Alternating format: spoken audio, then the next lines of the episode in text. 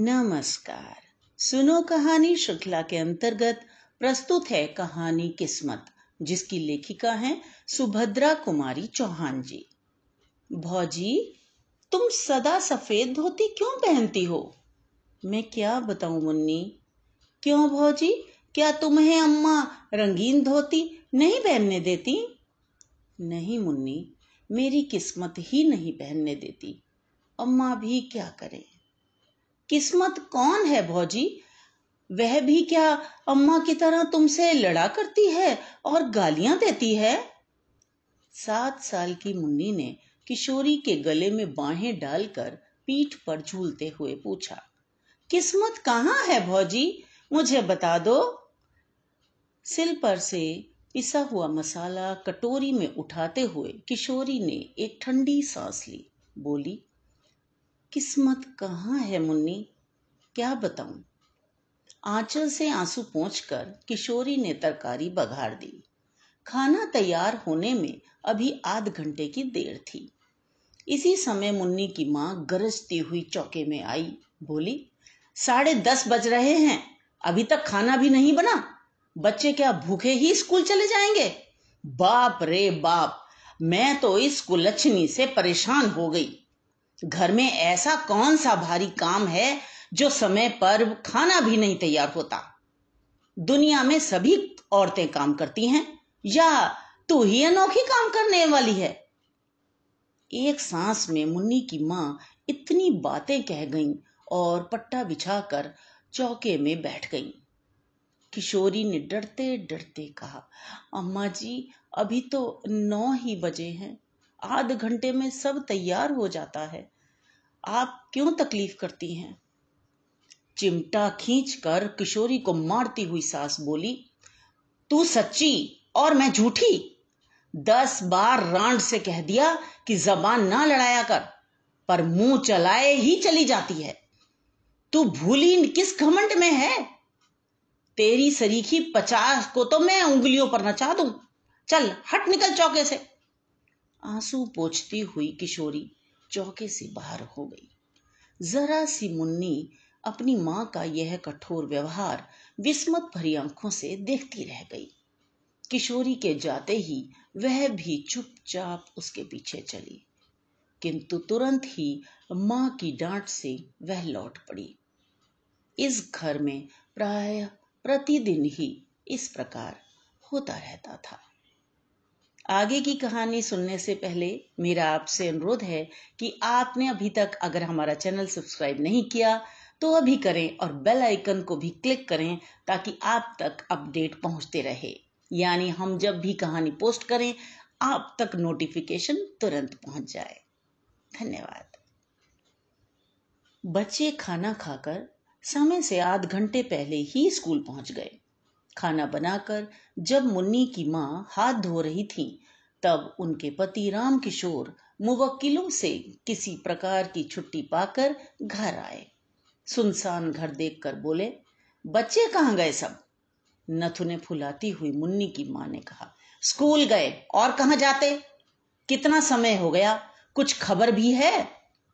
घड़ी निकाल कर देखते हुए रामकिशोर बोले, अभी 9:30 ही तो बजे हैं, मुझे कचहरी भी तो जाना है ना।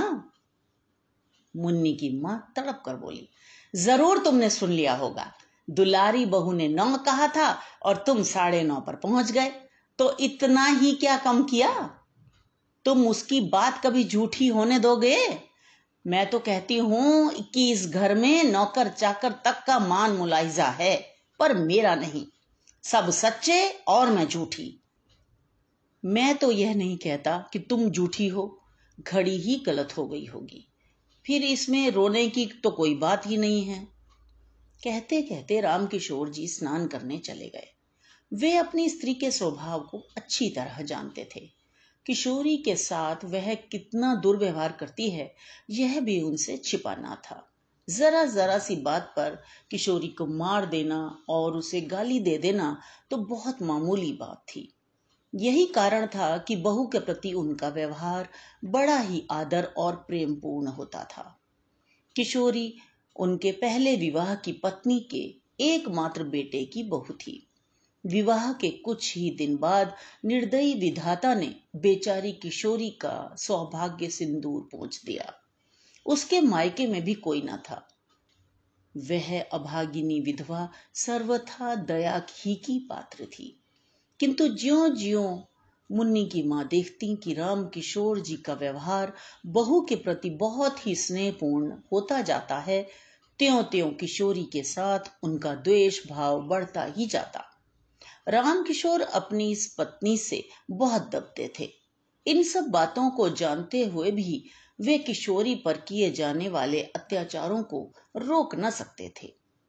सौ की सीधी बात तो यह थी कि पत्नी के खिलाफ कुछ कहकर वे अपनी खोपड़ी के बाल नुचवाना नहीं चाहते थे, इसलिए बहुधा वे चुप ही रह जाया करते थे।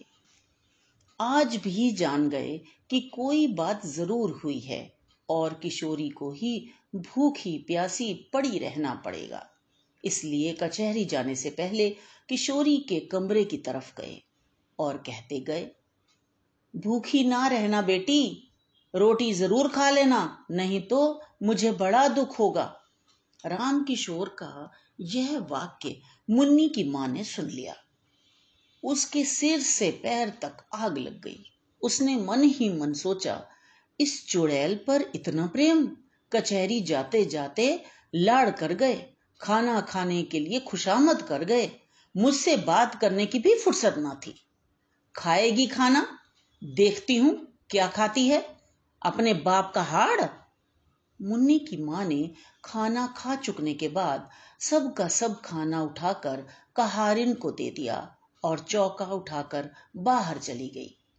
किशोरी जब चौके में गई तो सब बर्तन खाली पड़े थे। भात के बर्तन में 2-3 कण चावल के लिपटे थे। किशोरी ने उन्हीं को निकाल कर मुंह में डाल लिया और पानी पीकर अपनी कोठरी में चली गई। आज राम किशोर जी कचहरी में कुछ काम न होने के कारण जल्दी लौट आए। मुन्नी की मां बाहर गई थी। घर में पत्नी को न पाकर वे बहू की कोठरी की तरफ गए। बहू की दयनीय दशा को देखकर उनकी आंखें भर आईं। आज चंदन जीता होता तब भी क्या इसकी यही दशा रहती। अपनी भीरुता पर उन्होंने अपने आप को न जाने कितना धिक्कारा। उसकी धोती कई जगह से फटकर सी जा चुकी थी। उस धोती से लज्जा निवारण भी कठिनाई से ही हो सकती थी। बिछौने के नाम पर खाट पर कुछ चीथड़े पड़े थे। जमीन पर हाथ का तकिया लगाए वह पड़ी थी। उसको झपकी सी लग गई थी। पैरों की आहट पाते ही वह तुरंत उठ बैठी। राम किशोर जी को सामने देखते ही संकोच से जरा घूंघट सरकाने के लिए उसने ज्यों ही धोती खींची, धोती फट गई। हाथ का पकड़ा हुआ हिस्सा हाथ के साथ नीचे चला आया। राम किशोर ने उसका कमल सा मुरझाया हुआ चेहरा और डबडबाई हुई आंखें देखीं। उनका हृदय स्नेह से कातर हो उठा। वे ममत्व भरे मधुर स्वर में बोले, तुमने खाना खा लिया है बेटी? किशोरी के मुंह से निकल गया, नहीं। फिर वह संभल कर बोली, खा तो लिया है बाबू। राम किशोर, मुझे तो ऐसा मालूम होता है कि तुमने नहीं खाया है। किशोरी कुछ ना बोली। उसका मुंह दूसरी ओर था, आंसू टपक रहे थे और वह नाखून से धरती खुरच रही थी। रामकिशोर फिर बोले, तुमने नहीं खाया ना? मुझे दुख है कि तुमने भी अपने बूढ़े ससुर की एक जरा सी बात न मानी। किशोरी को बड़ी ग्लानि हो रही थी कि वह क्या उत्तर दे। कुछ देर में बोली, बाबू मैंने आपकी आज्ञा का पालन किया है। जो कुछ चौके में था खा लिया, झूठ नहीं कहती। रामकिशोर को विश्वास न हुआ। कहारिन को बुलाकर पूछा तो कहारिन ने कहा, मेरे सामने तो बहू ने कुछ नहीं खाया। माँ जी ने चौका पहले से ही खाली कर दिया था। खाती भी तो क्या। पत्नी की नीचता पर कुपित और बहू के सौजन्य पर रामकिशोर जी पानी पानी हो गए। आज उनके जेब में 50 रुपए थे। उसमें से 10 निकाल कर वे बहू को देते हुए बोले, ये रुपए रखो बेटी, तुम्हें यदि जरूरत पड़े तो खर्च करना। इसी समय आंधी की तरह मुन्नी की मां ने कोठरी में प्रवेश किया। बीच से ही रुपयों को छीन लिया उसने। वह किशोरी के हाथ तक पहुंच भी ना पाए थे। गुस्से से तड़प कर बोली, बाप रे बाप, अंधेर हो गया। कल जुग जो ना करावे सो थोड़ा ही है। अपने सिर पर की चांदी की तो लाज रखते। बेटी बहू के सूने घर में घुसते तुम्हें लाज भी ना आई।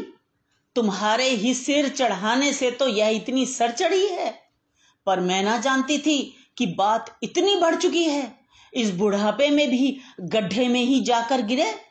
राम राम, इस पाप के बोझ से तो धरती दबी जाती है। वह तीर की तरह कोठरी से निकल गई। उसके पीछे ही राम किशोर भी चुपचाप चले गए।